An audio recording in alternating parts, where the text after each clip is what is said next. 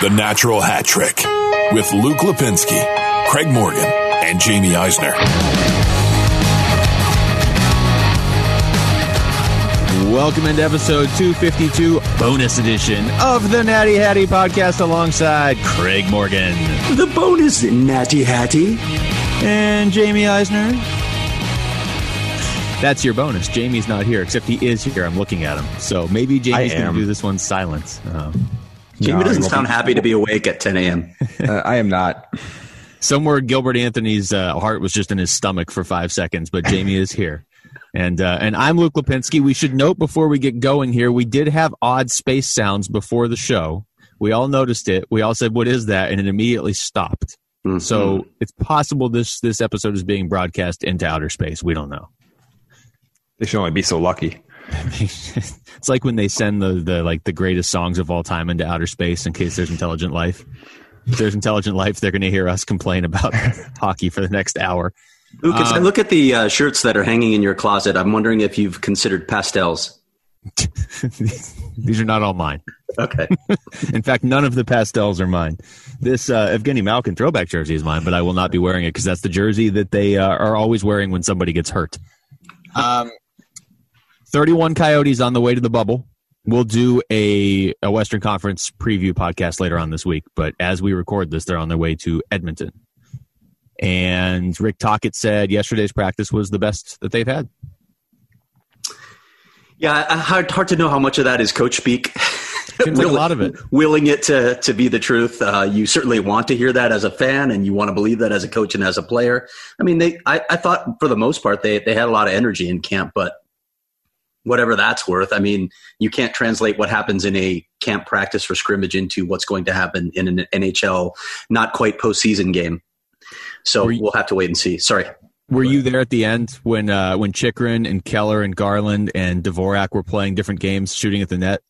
I bailed actually. Oh. I bailed uh, when most of them skated off the ice to try and get home for the Zoom conference. Oh well, those four might still be on the ice. Eventually, Dvorak got fed up and left, but the other three, Chychrun kept coming up with new games for them to play for, like how to shoot the puck at the net from the other end of the ice.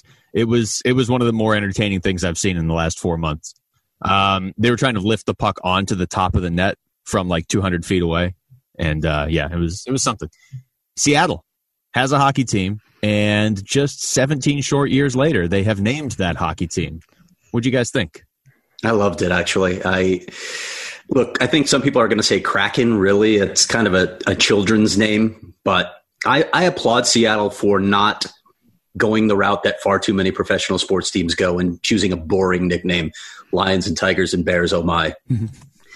It, Yeah, it just I- it, go ahead, Jaime. I, I mean, whenever you, first off, the name's awesome. Love it. And the uniform design is great. And whenever they come out with the third uniform with the Space Needle anchor uh, on the front, Mhm. I am getting one. Yeah, Uh, but it, it's funny because like the line of what people determine are are suitable or not suitable or hokey or not hokey nicknames just depends on what's new. I mean, we have two baseball teams named after socks. We have another baseball team that one of us follows named after a baby bear. I mean, wh- where do you like? I mean, so where's the line of what is and what isn't a weird name? We're just used to names that they've been around so long because they've been around so long. Side Um, note, side note on the uh, Seattle logo and colors. Uh, I got a chance to speak to uh, Kraken assistant general manager Rick Olczyk yesterday, and apparently he had a hand in this design. He he had made some suggestions, and as he told me, he figured there's no way they were going to consider anything that he was suggesting because he has no clue what he's doing with marketing stuff. and then he saw it, and he w- he said, I, "I was like," he said, "I was squealing. I was like a little kid. I was so excited to see it." So they're they're pretty excited about things up there. I love the logo. I love I love the little the the subtle serpent krakenish thing, the eye, and like you said, Jaime, the the, the shoulder patch with the anchor. Every everything about it, I love.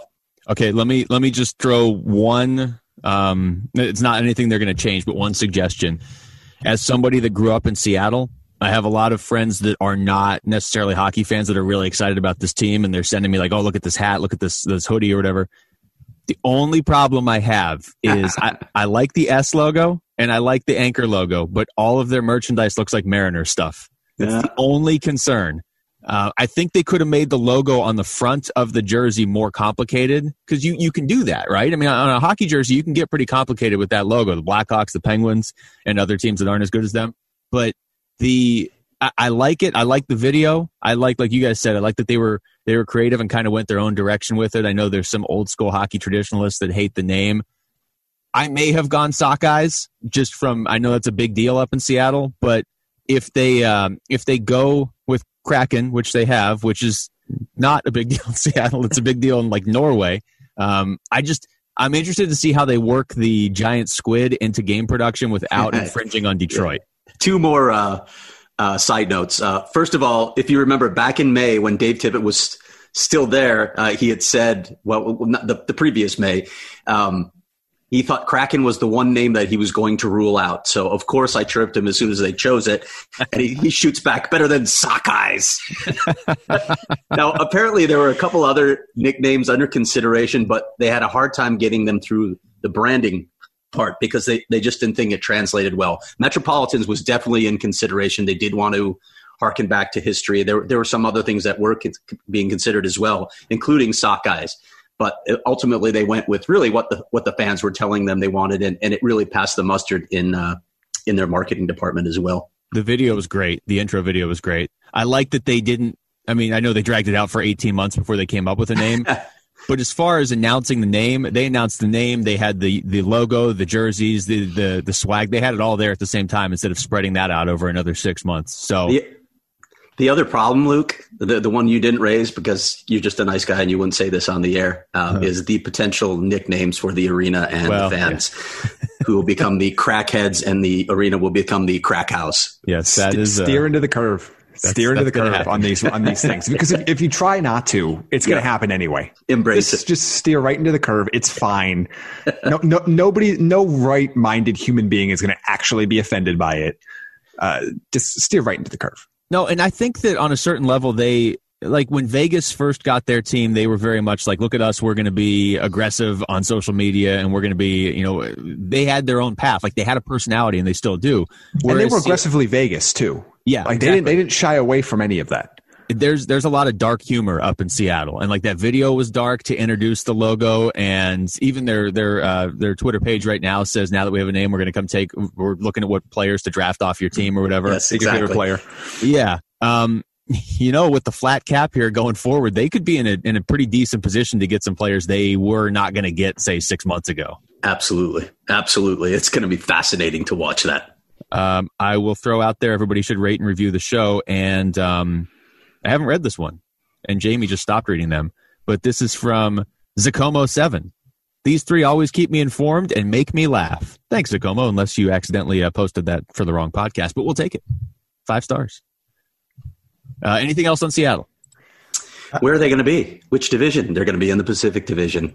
Well, Ouch. you should uh, you should subscribe to AZ Coyotes Insider, like I did and um, thank you. Really, no, absolutely. Craig. You know, he literally finally did it today. Well, you know, I said I was going to do it. Just, just, didn't need to be said, Jaime. But no, but most oh, of what Jaime did. says oh, doesn't need but, to be said. Before we make this very, I know you were making an awesome transition into Craig's story, but I'm just going to just obliterate obliterate it right now. Sounds about right. One last point we should make is that there are three really big things that the NHL has gotten really right recently, which is an incredible streak for them. But the expansion of the Golden Knights and the, and the carry out from there with Bill Foley, the expansion and now the new name for Seattle, and what we talked about a couple weeks ago, getting that new CBA done in the midst of all of this uncertainty. Uh, very un NHL like. Those are three home runs for them. And that's not something I think we would have been confident in 10 years ago would have happened like this. I'd add one more. I'd say the playoff scheduling where the, the starts are staggered, unlike baseball, where that I was too. really excited to watch some opening day baseball and there was one game on during the day. That was that was cool. But uh, but hockey, yeah, what starting next Saturday, it'll be at least five games a day for about a week. Um, I've got your segue, Jaime. So by saying that, are you saying they're off the hook with realignment? They don't have to worry about that anymore because they've gotten enough right. Oh, look at that. Uh, probably because they'll just pay attention to like one team. They'll be like, oh, okay, well, we'll move the Coyotes as we've talked. That's, which is exactly what they're going to do. And I, I reached out to Bill Daly, the deputy commissioner of the NHL, to find out if that was still in fact the plan. And he said, yes, that is the plan. And I said, would the NHL consider something else? Is that set in stone? Would they consider another plan, or is it too much of a headache? And he said, I don't know why. Why would anything change? I'm, I'm, I'm. He said basically they're, they're not changing anything that's already been approved by the board. Yeah. Okay. So we're, we're done working on this one. We really don't want to think about it, which I, I don't get. Look, I, I get that it, in some ways it's just easy to push the Coyotes to the Central, but is it your job to make sure you have the best plan in place and to explore all options before you decide how alignment is going to look? And now that they have 32 teams, isn't the NFL model something maybe you should look at? Because the NFL generally does a pretty good job with these things. Well, I'll yeah, tell you what. Just real quick here, Jaime. The the playoffs, the way they're set up this year, I know it's not intentional, but the fact that we're not going to see the exact same first round matchups that we see see every year is exciting. And so, if you realign to eight divisions, you have that option again. And it also kind of mar- it's perfect marriage between making sure winning your division matters, but also not leaving out teams or or reseeding teams in a bad scenario just because they're in a really strong division. Just going that four division winners, four wild cards with the best record, and moving on from there. Yeah, or even the qualifying round if they decide they want to do this for revenue yeah. and excitement, it's easy to do as well. You just take the next four teams and, and play it out just as you have this year with the top four teams getting buys, and, and in this case, it would be division winners, so they'd really earned it. Craig, you really broke it down in the story too. You actually have like maps with logos and ge- it's like a it's like a game of risk. That's all Clay Collins. Actually, I did none of the graphics because I don't have those talents. I have very few, as you guys know. Yeah, I just wanted you to have to say it on the air, but it is great. You can change the you can change the color of fonts on Word docs. Well, we don't know that that's not Clay Collins too. To be honest, that's true. That's true. We don't know. It's just hurtful. Okay. Um, I I had looked through the the list of how you had we were going to align things before you had posted this, and I gave you my only critique on it was that um, I would like Vancouver and Seattle in the same division. But then, as I said, beyond that, you know, it's not like if they're not in the same division, they're never going to play each other. So it doesn't really matter. Some of the greatest rivalries in hockey aren't necessarily in the same division.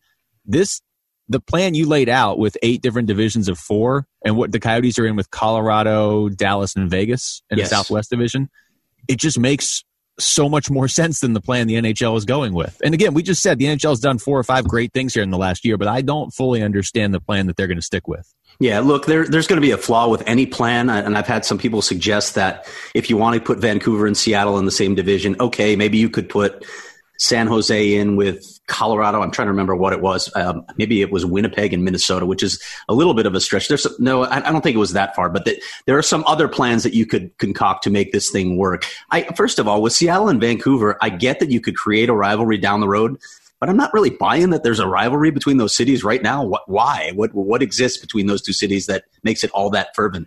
Yeah, I, I, would. I mean, there's obviously not a rivalry yet because they haven't played. I just know growing up there, the Sonics and the Trailblazers had a huge rivalry just because they were so far away from all the other teams. You're just kind of tucked up there in the Northwest. But again, it, it's not. It doesn't. It doesn't really matter because Vancouver and Seattle are still going to play each other, and yeah, I like, like four times idea. versus six. So it's yeah, still yeah. they still play them quite a bit. And in this format, they could potentially play in the playoffs too. Yes. Yeah, just just play each other, and whoever wins the season series gets Point Roberts for the next year. Like done, done and done. Call it, call it a day.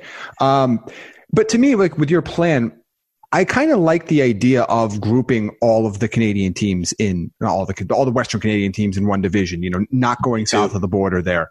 You know, interstate travel with the California teams, that kind of a thing. I think that matters. Even though, yes, I know geographically Seattle is closer to Vancouver than Winnipeg, obviously, but I, I kind of liked how that format went. And you know, if, if you looked at Craig's story, I mean, my I wasn't even really a nitpick. My only conversation was, and we know it's never going to happen because Detroit cried their way back to the Eastern Conference. But yep. I would love to switch uh, Columbus and Detroit in that, put Detroit in the Central. Uh, I, I, think that would be incredibly. I think that's just incredibly incredible matchups, incredibly interesting. Get back to that Blackhawks Red Wings rivalry whenever these two teams ever be good again.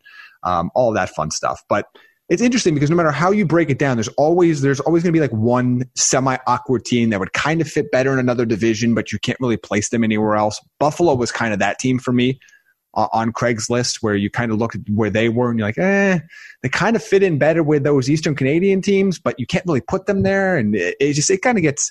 There's always yeah. going to be, like Craig said, some sort of some team that gets left out, some sort of flaw, but to me, it's this is the current method and just moving Arizona to the Central is just incredibly uncreative. Did Yeah, you say I- you found the Buffalo Sabres on Craigslist? Because that's what I gathered out of everything you just said. Where they On- belong. On those two topics, yeah, you, I think you know that I would love to see the Blackhawks Red Wings rivalry renewed, but Detroit has made it very clear they want to be in the Eastern Conference, and I don't. With their sway at the league office, I don't see that changing. Um, in terms of Buffalo, yeah, there were a lot of people that wanted to see Buffalo and Toronto in the same division, but I really wanted Boston in with Montreal because that's one of the remaining traditional rivalries that's left. So I, And so I were a kept Boston of- there.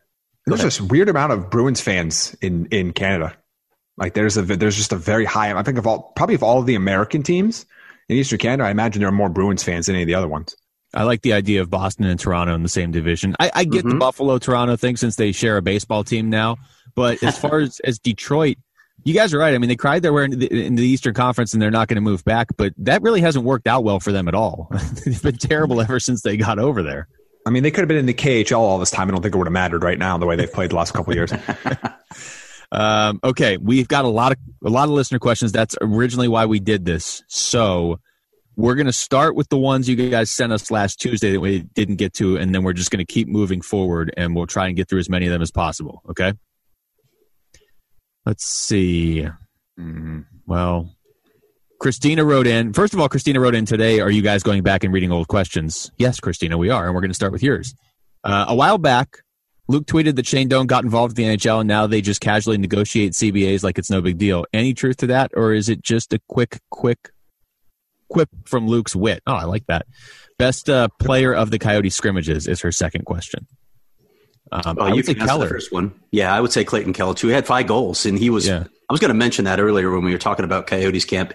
You don't want to take a lot away from camp, but Clayton Keller was flying. I had a chance to talk to him yesterday. I'm going to have something on him on Tuesday, but he uh, he worked out like a fiend during these four months. It was interesting to hear all the things that he was doing, and he said he can really feel it on the ice. Again, we'll see when he starts playing games, and obviously teams are going to get physical with Clayton Keller, try and keep him from the middle. But man, did he look good in camp!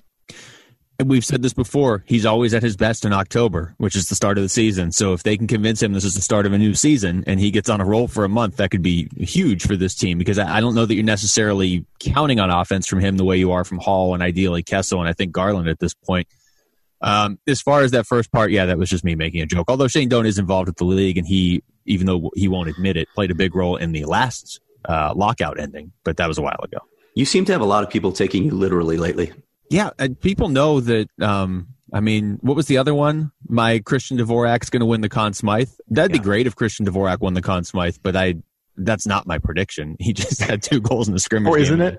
The Coyotes game. No, it's not. I mean, I think if the Coyotes won the cup, that wouldn't be my my prediction. It would still be somebody else. But um, but yeah. Look, anytime Shane Doan is near anything that goes well, though, I'm fine at this point just giving him credit for it. Uh, well, this question, I don't know about this one anymore, but I said we're going to go back and read all of them. This is from Eric. Taylor Hall re-signs with the Coyotes. Which current players on this roster will the Coyotes lose in the offseason due to the salary cap? Um, okay. Well, I wrote I mean, I story think on we, this too. yeah, I mean, I think you start with, yeah, I mean, it starts with the names in Craig's story. You, look at Derek Stepan's contract, you look at Alex Goligoski's contract, uh, in particular, look at Michael Grabner. I think those are the three names that jump out to me of guys that would be most advantageous for Arizona to move without changing its structure. There are obviously de- detriments to it, but you got to get under the salary cap somehow. So uh, I would imagine one of those three. Yeah, I, I would think you'd have to move a couple of those pieces, and, and then you know if, if teams don't want them, I would think Alex Goligoski would be fairly attractive. He actually isn't paid as much next season. He had a, a renaissance season, so I think he could help a lot of teams who are always looking for help on the blue line. Derek Stepan might be harder to move. Michael Grabner might be harder to move. You might have to look other places too, like a Jason Demers or Antti Raanta. Even uh, I, I still maintain that they're crazy to trade Antti Raanta in spite of his injury history you have two elite goaltenders, and that that means a lot over the course of an NHL season. Yeah, I would hope that, uh, especially, I mean, if, if you figure next season's probably going to be a condensed schedule, you're really going to need two goalies next season. So, of all the times to trade Antti Raanta, this would not make any sense to me. Uh, Coyote and Philly, this is a big question. What's the best cut of French fry? Also, what are the best toppings for those fries? Hmm. I mean, I don't like the, I don't even know what they're called, like the ruffled kind of French fries. Waffle fries, you mean? No, no, waffle fries are fine, but you know the French fries that um, I don't know like what fast food place would have them. but like they're kind of wavy. Oh yeah, yeah, yeah. Like the crinkle Not a fan. cut, the crinkle cut Yeah. ones. Yeah, they, just, big I. I, I, they always come out soggy. I just, It's- it doesn't work for to, me. to me, so much of it depends on the preparation of the fry itself. So, Absolutely. uh, yeah, I mean, uh, I, I'd probably be okay with most of them, but yeah, I'm, I'm not. I'm not crazy about shoestring. Yeah, that's the one I, I eliminate right away. There's just it, it's one they're too easy to burn, and there's like less fry per capita, and like I Right, just I'm not about that.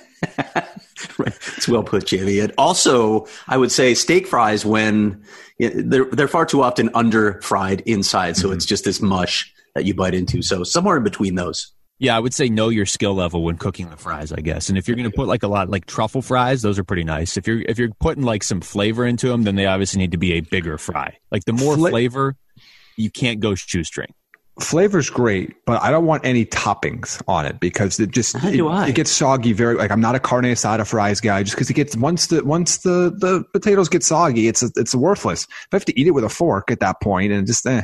Yeah, the crisp is is big in a French fry, Yeah. and and do not, absolutely, do not come at me with mayonnaise. That's disgusting. Oh, you know somebody will. Probably Matt Lehman. He'll probably right now he's probably eating fries with mayonnaise, listening to this show, being like, "What?" Ugh. He probably is, and he'll feel insulted and let us know that he's insulted by Well, this. he should. Um, I I don't know your guys' stance on this, but it sounds like we might all be on the same page. How do we feel about poutine?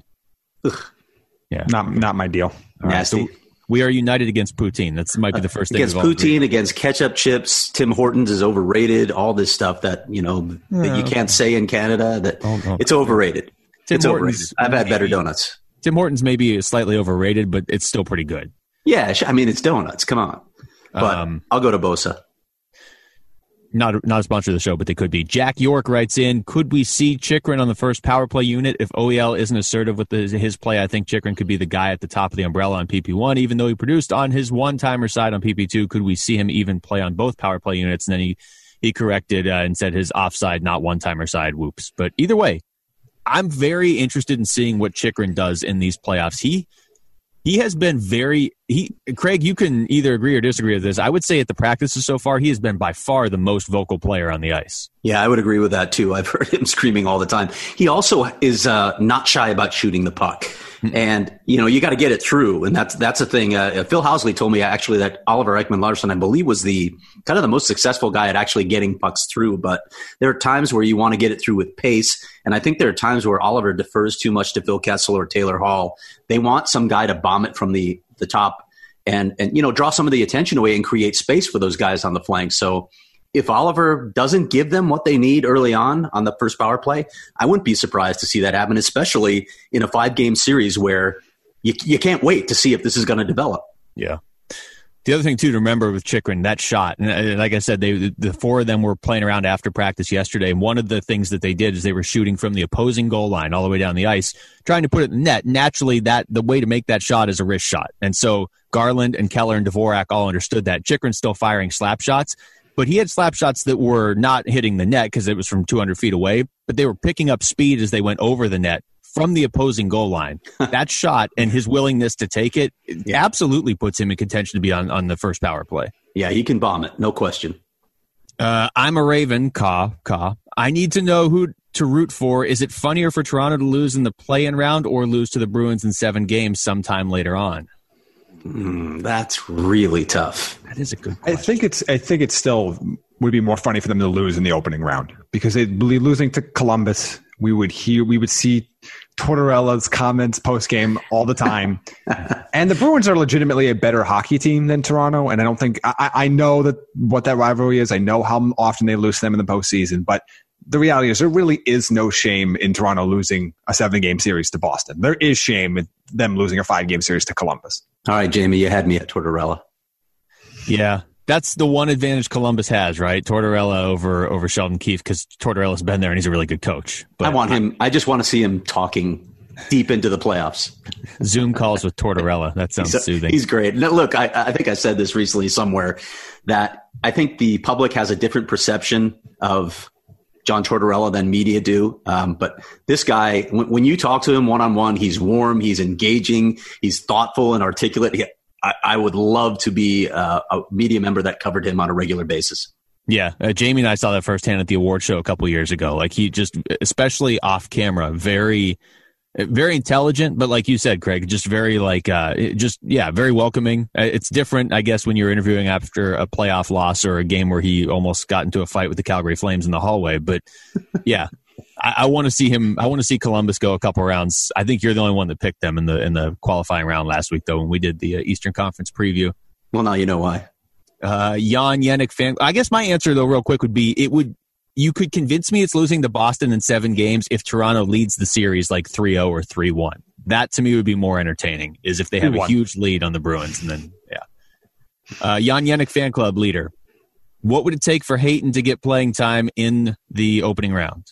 I would say at least for one of the other players to struggle a little bit. Uh, I don't think he's going to be in the starting lineup right away. I could be wrong, um, but you know, are they going to put him on the wing? I don't, I don't, I don't know if they're going to do that. But I, I, get the sense that Christian Fischer might be in the lineup to start now on that fourth line. But that that would be his place. I could see him moving in there. I don't know that they're going to have him at center in the postseason just yet. Okay. Uh, Murdoch has a couple questions. What is one food you could not go without for the rest of your life? And what is your personal oddest phobia? Now, he has a hall question, but a lot of people have a hall question, so we'll get to that later. But uh, one food you couldn't go without and your personal oddest phobia? Pizza and Gumby. Remember Gumby's Pizza? I do not. Oh, I've probably blocked uh, it. There was one in Tempe, like my freshman year of college, and they have since closed. But I remember at one point, a friend of mine poured so much grease off his pizza that you could see through the bottom of the box. So you guys really missed out on that one. um, yeah, I couldn't go without pizza. And my personal oddest phobia is quickly becoming those cardboard cutouts at baseball games. Really, you don't like those? No, they're they're just creepy. Um, hmm. I don't know what food I couldn't live without. I don't know. How, I don't know how I'm going to answer this one. Some sort of hot dessert, obviously. Well, I could definitely live without that. I think my weird, my weirdest phobia though would be, and, and uh, forever, however many millennials might be listening, and they might nod because it's not as weird anymore. But uh, I hate having phone conversations. I do not want to don't don't don't call me. I don't want to talk on the phone. I I don't I, no. I, I don't want to ask for I don't want to ask for help in like Home Depot. Like just I, I, I, will search. I will walk around aimlessly for three times as long before I make another interaction with a human being I didn't plan ahead. I could never shop with you because my wife wants to do that too. She wants to just look through the aisle, see if we can find. I'm like, why? Why are we wasting time? Somebody knows. Jaime sounds like his oddest phobia is people. Communication. Yes. Yeah. You're in the right business. Yeah. Uh, Kevin. Which players have the most to prove in the playoffs and play-in round? My list includes Taylor Hall, Johnny Gaudreau, and the Tampa Bay Lightning. I mean, Tampa Bay Lightning one day when we get once we get to round two, obviously because of the way their their last couple postseason runs came to a very abrupt end. Um, did we ever determine who like the next Ovechkin is that's I guess McDavid to a certain extent has something to prove now because he's the by far the greatest player that hasn't really done much in the playoffs yet. Yeah, but he's young. Like I, I don't think there's I don't think he has that kind of pressure yet that I mean nobody's I don't think anybody's gonna have the same kind of pressure that Ovechkin had because of one, where he was born, that played a factor into it. Yeah. Um, but and how good those teams were. I, I don't know. Like I don't know. Is there a team that aside from Tampa Bay that has mean, other, you can look at teams and go like, yeah, you know, they're in their window. They need to win now, or guys are getting older. But I don't think they have any outside of like this player's legacy is on the line if they don't win this year or they bow out early. Yeah, yeah. I don't. There's not any of those guys. I'm just trying to figure out who the next guy that's going to feel pressure if he doesn't win a cup within the next couple years. And I think, fair or not, that'll be McDavid. Yeah, I, I, I could see that. I'm trying to think, is really anybody else? I mean, on, on that front, I mean, we talked. I think when when Ovechkin won his cup, I think the name that we came up with was either Stamkos or Tavares. Um, but Stamkos yeah. just can't seem to stay on the ice, so it's hard to to blame him if Tampa Bay doesn't win, and that just ties into Tampa Bay needing to win. Yeah, and that's Florida too. Like, I mean, it's it's it's different. It's a different kind of pressure. Um, I mean, there's a few yeah. things at this point you've kind of given up on Henrik Lundqvist ever winning a cup. Um, he's not even, he's not even going to play now, is he? Yeah, I mean, so that that's that's kind of that's. I mean, that would be the next guy. Um, I don't feel like there's that same sort of pressure for Carey Price, regardless of this year. I mean, I know they're they're a 12 seed this year, but I don't I don't maybe I'm wrong, maybe because I'm not in Montreal, but I don't feel like the last few years there's been this whole like Carey Price can't win a cup, or they need to win a cup for Carey Price right now, or this whole organization needs to be blown up. Like I, I don't hear that sort of narrative that we've seen from, you know, from other players across the league. I think it, with with Montreal, I think people are realistic. Look, they're just they're not good enough to win a cup. So let's let's be serious about that. With, with Taylor Hall's an interesting one because he's he's only been there once. He played well when he was there.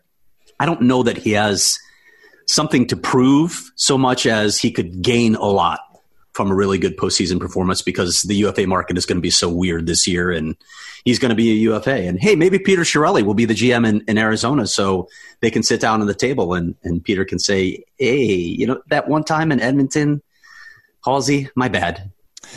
what, what a negotiation that would be. Oh, I, I almost want it to happen for that reason, but I don't want to see it happen for any other reason. If Peter Chiarelli ends up as the GM in Arizona, I'm considering becoming an alcoholic.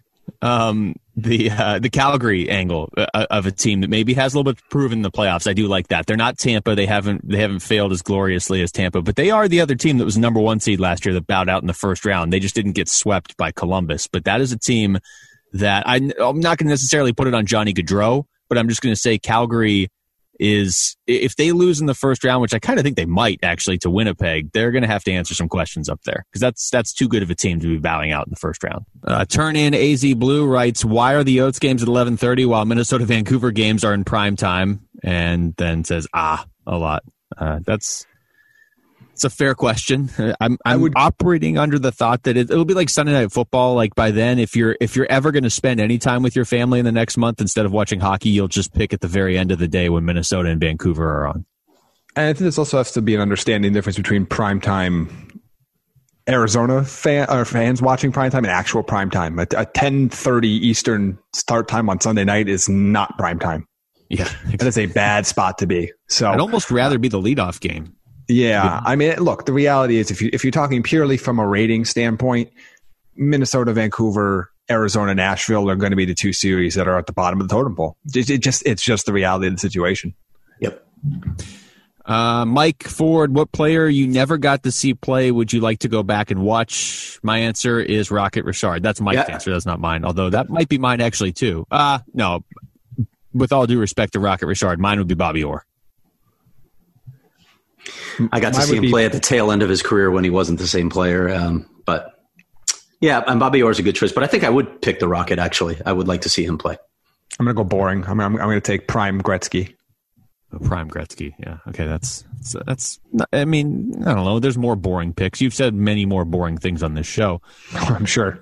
Um, Rose writes in. Did you guys see this picture? It's from a minor league baseball tweet that she sent us. It is a hot dog wrapped in cotton candy with nerds on top. And she just said, How gross is this? What is wrong with people? And finally, why? it's it is an assault on the senses. I would still rather do that than put just ketchup. um, Joseph, is it good or bad luck that I'm having my wedding on Sidney Crosby's birthday? I mean, it's obviously good luck for you, Joseph. I can't think of a better day to have your wedding. Um, except during, that's August seventh. That might be you might be missing playoff games this year. That's the wait, wait, read that again. Read that again to me. I'm sorry. Also, wait, wait, wait. Before you do that, uh, what about how Luke knows Sidney Crosby's birthday off the top of his head? Well, he's going to say it's because of the whole contract thing, but I don't believe that. I believe you've just known your entire life. I'm not denying that, but everything he does is eight seven. Like he's what? eight seven eighty seven. Number eighty seven. His contract's eighty seven. That's not that's not rocket science. What do you send him each year? Um, usually just episodes of this podcast, and I assume that they all listen to them on the bench to motivate them. Okay, here we go.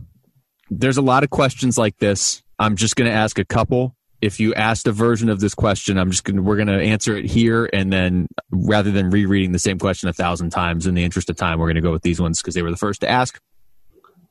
Robert says, should we be worried that Chayka wasn't at the, the Taylor Hall dinner? And again, Robert's question is from six days ago. Talk me off the ledge, please. Tim Waugh writes in, uh, please clear up with the Chayka thing, Craig. I can't take any more drama. And I know there's a lot of questions like this, so let's just, uh, Craig, what do you what do you got for us? Well, I, I mean, as I reported yesterday, John Chayka has another professional opportunity. He originally sought permission from the Coyotes to explore it. Apparently, was granted that permission, but then apparently, when it got more serious, um, the Coyotes balked at it. But uh, beyond that, you know, I, I, think there's a lot we don't know, and I have a lot of questions. Uh, if, if, John Chayka truly wants to lead this organization for um, for whatever reason, including this professional opportunity, what's preventing him?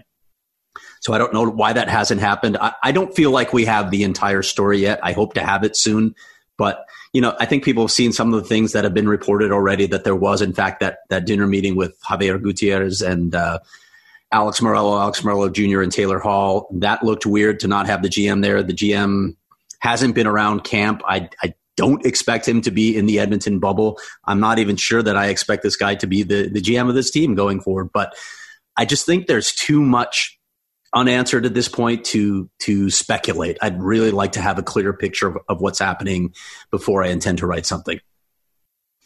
Yeah, I think the human reaction, especially if you're invested in the team, is to speculate. And I'm not going to say I'm above that, but I will say I completely agree with what you just said, Craig. If there's too much unknown, and that sort of became more evident yesterday. We're recording this on Sunday that there's just a lot we don't know yet.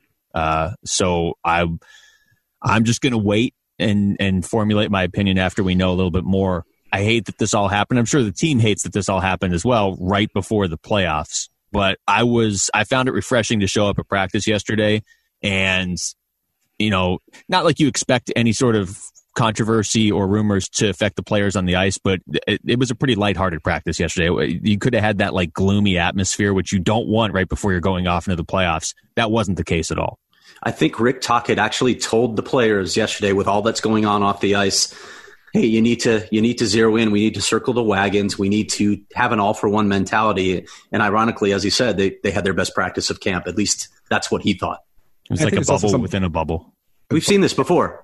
2012, 2011, yeah. 2010. But I think there's also something to say. It's the general manager. I mean, not that it's not a distraction, but it's not the head coach. Yeah. It's not a player. Um, you know, it, it's not something of that scenario. I mean, John, obviously it's a distraction. People are going to ask about it and it's getting talked about, but John Chayka's presence or non-presence has zero effect on how this team has the ability to play a hockey game. So, I mean, I th- think that's probably a little bit, not that you want to have any sort of distractions around it, but I think it's a little bit different where it's not like they, you know, they're, they're drawing up plays with John Chayka in the locker room and they're wondering how they're, I mean, it doesn't really change their, you know, between the lines type of play. It's it doesn't. Pocket. Yeah, yeah, it doesn't. Uh, at the same time, I mean, a, a, lot of these guys have a relationship with John Chayka and they like the way that he operates. So, I mean, it's going to have some effect, but you're right. In terms of X's and O's, it shouldn't have any impact in that locker room and I'm sure we'll have more to talk about here in, in future episodes. So we will, uh, we'll obviously keep you up to date on that and read uh, Craig's stuff on AZ Coyotes Insider. Adam, who's your pick for dark horse play-in round Coyotes MVP? Well, I mean, what what do you consider a dark horse? Is anybody that isn't Darcy Kuemper? Because, like we talked about, Keller has looked really good. It's yeah. just Practice. I don't know if those are dark horses though. So it, I actually did a sort of a story on unexpected guys who could rise in this postseason. I don't know if it, it wasn't confined to that one round, but it could be. But I, I get the sense that the Coyotes, you know, while they have immense respect for Nashville's blue line because skill wise, it's it's incredible. At least the top three. That's a really good blue line, even though they've had some defections over the years. But I don't think that they're an overly aggressive blue line or physical blue line. So I think the Coyotes think there are opportunities to get to the net to to get inside. So we're probably talking about those guys who who can get inside and score those garbage goals. So maybe it is someone like a, a Carl Soderberg or a Lawson Crouse or not so much a dark horse because of what he did in the regular season, but a Conor Garland because he is fearless when it comes to going to the net. Yeah, I, I, I, would. My first thought was a guy like Crouse. So we'll see. But I mean, I don't, I don't see Crouse scoring like five goals in the first round series if that's what you're looking for. But my one of my main levels of interest with this opening round, and it's not just confined to the Coyote series, is the fact that we are going to see in a best of five, we're going to see some guys that are third liners or fourth liners on teams swing these series. And you always, I mean, I guess that's always possible to a certain extent in the playoffs, but a best of five, you have one guy that has two really good games, which is especially possible after everybody's had four months off and, and most people are probably aren't going to be on the same page. We're going to see some unlikely heroes in this year's playoffs, especially the first two rounds. One guy I'm keeping a close eye on is a guy we already talked about earlier. Might be a, a cap casualty, and that's Derek Stepan. Um, he has an immense amount of playoff experience. He's got 35 points in his last 60 playoff games. Has he scored some big goals in his career. Um, I, I, think that could be a very interesting one, particularly on a, on a younger team. And again, if you're looking at guys that don't have a ton of experience outside of the obvious names like Phil Kessel, but uh, for Dark Horse, I think Derek Stepan because we have seen at times where he's just been like a, a, just a little, just ever so slightly off, and he's got all that experience. And obviously, the, the any sort of pressure is not going to get to him. He's played in much bigger games than anything we're going to see in the playing round. Yeah, for what it's worth, too, Stepan also had a very good camp. That line was that that line was nails in the scrimmages, so that's a good sign. Uh, another one from Adam. I was recently listening to some old episodes from right before the lockdown. I like your attitude there, Adam. You always should always be listening to the show, even if we're not putting out new ones. And you guys were reiterating that the Coyotes have invested a lot in wing, but not as much in top centers. If they can't bring in a number one center already at the cap ceiling, is signing Hall long term their best use of cap space? I mean, if there was an option out there to bring in a number one center, then I, I, we could have this conversation and say, okay, maybe maybe a guy that's not quite as good as Hall but plays center is worth using the money on instead. But there isn't. You're not gonna be able to go out and sign a number one center, I don't think, unless you make some crazy trade. So I would still be trying to sign Hall if I could. Yeah, I agree with that because otherwise you get into kind of this like circular argument where it's like, let's just go cross sport, for example. I haven't made a cross sport reference yet today, I don't think. Um, it's, it's like saying, well, we shouldn't sign these great players until we get our franchise quarterback, but you don't know when you're going to get your franchise quarterback, so you can't then not sign players. So, look, the, the clear need is is number one center. They're not going to, barring something completely unforeseen, they're not going to be able to address that issue in the next year that doesn't mean so at that point you have to put the best team you can around and build the best team you can with the pieces you have and that should include Taylor Hall if you can come to a reasonable contract which again there's a lot of ifs there yeah, one of those big ifs too is what what does the market look like after COVID? I really don't know. I think some people are working on this story. I'm really curious to see what they find, but I don't think it looks like it did before. Um, let's booper. Do you guys have any suggestions on a good hockey audiobook or two? That's yeah. I don't really. Are there any just good hockey books out there? That I mean, I'm trying to think of any I've read recently. I really can't think of any off the top of my head. Yeah, I got nothing. It's funny. Um, I remember when the Athletic did a, a thing on uh, the best sports movies, and I, I basically said um, there aren't many. There, there are almost none. I think most sports movies are awful. Wow. Well, I'm not that extreme, but I can tell you I, I much prefer the current uh, environment of watching actual sports as opposed to movies about sports. Um, Gertrude von Lichtenstein wouldn't be a podcast if we don't get this one in. Will eating Goya beans and drinking bleach prevent me from getting coronavirus? oh and boy. Let's see what else we have here. Um, we're not going to get to, well, let's see. Tyler, this is a good Jaime question. You're stuck with only one streaming service forever, but you get all tiers unlocked. Which service do you choose? Also, wish me luck going into basic training next week. Good luck, Tyler. Yes, good luck with that. Good luck. Um, uh, I don't know if I'm qualified to answer. I don't watch much TV. Oh, well, if you're not qualified to answer this, what are you qualified to answer? Uh, you tell me. I don't know. Huh? I don't even watching know TV feel watching TV feel too much like interaction with other human beings to you? he watches, but not with the uh, the the vision turned on. Just the, yeah, I only watch like those animal shows on Netflix. Here, here's one Jaime can answer. It's from our good friend Carl Putnam. Can we assume Jaime will be doing a Zoom room for all Avs playoff games? No, mm, that's no. a shame. All right. Uh, well, we tried. We didn't get uh, we didn't get to every question. We'll try and work more of them in certainly when we do the uh, Western Conference playoff preview, which or Western Conference qualifying round preview, which we'll do later on this week. Coyotes' first preseason or exhibition or whatever we're calling a game, only one is on Thursday. They play a week from today. When does the actual the other exhibition games start on Tuesday? Don't they? Like there's hockey in two days. Yes. Yes. I didn't say that confidently, but yeah, I think that's right. Okay. It's exhibition, so sorry. yeah, I hear what you're saying, except I'll definitely be watching every second of it. well, I'll, I'll, watch the Coyotes exhibition game, but I, I still, you, you, just can't sell me on exhibition hockey. Yeah. What about exhibition Minnesota Wild hockey after? Oh, boy. Oh, that's a different story. okay. That'll right, have Zoom meetings for. it'll just be a blank screen. All right. For Craig Morgan and Jaime Eisner, I'm Luke Lapinski. Thanks for listening to the Natural Hat Trick Podcast. The ghost of Chiarelli haunts me.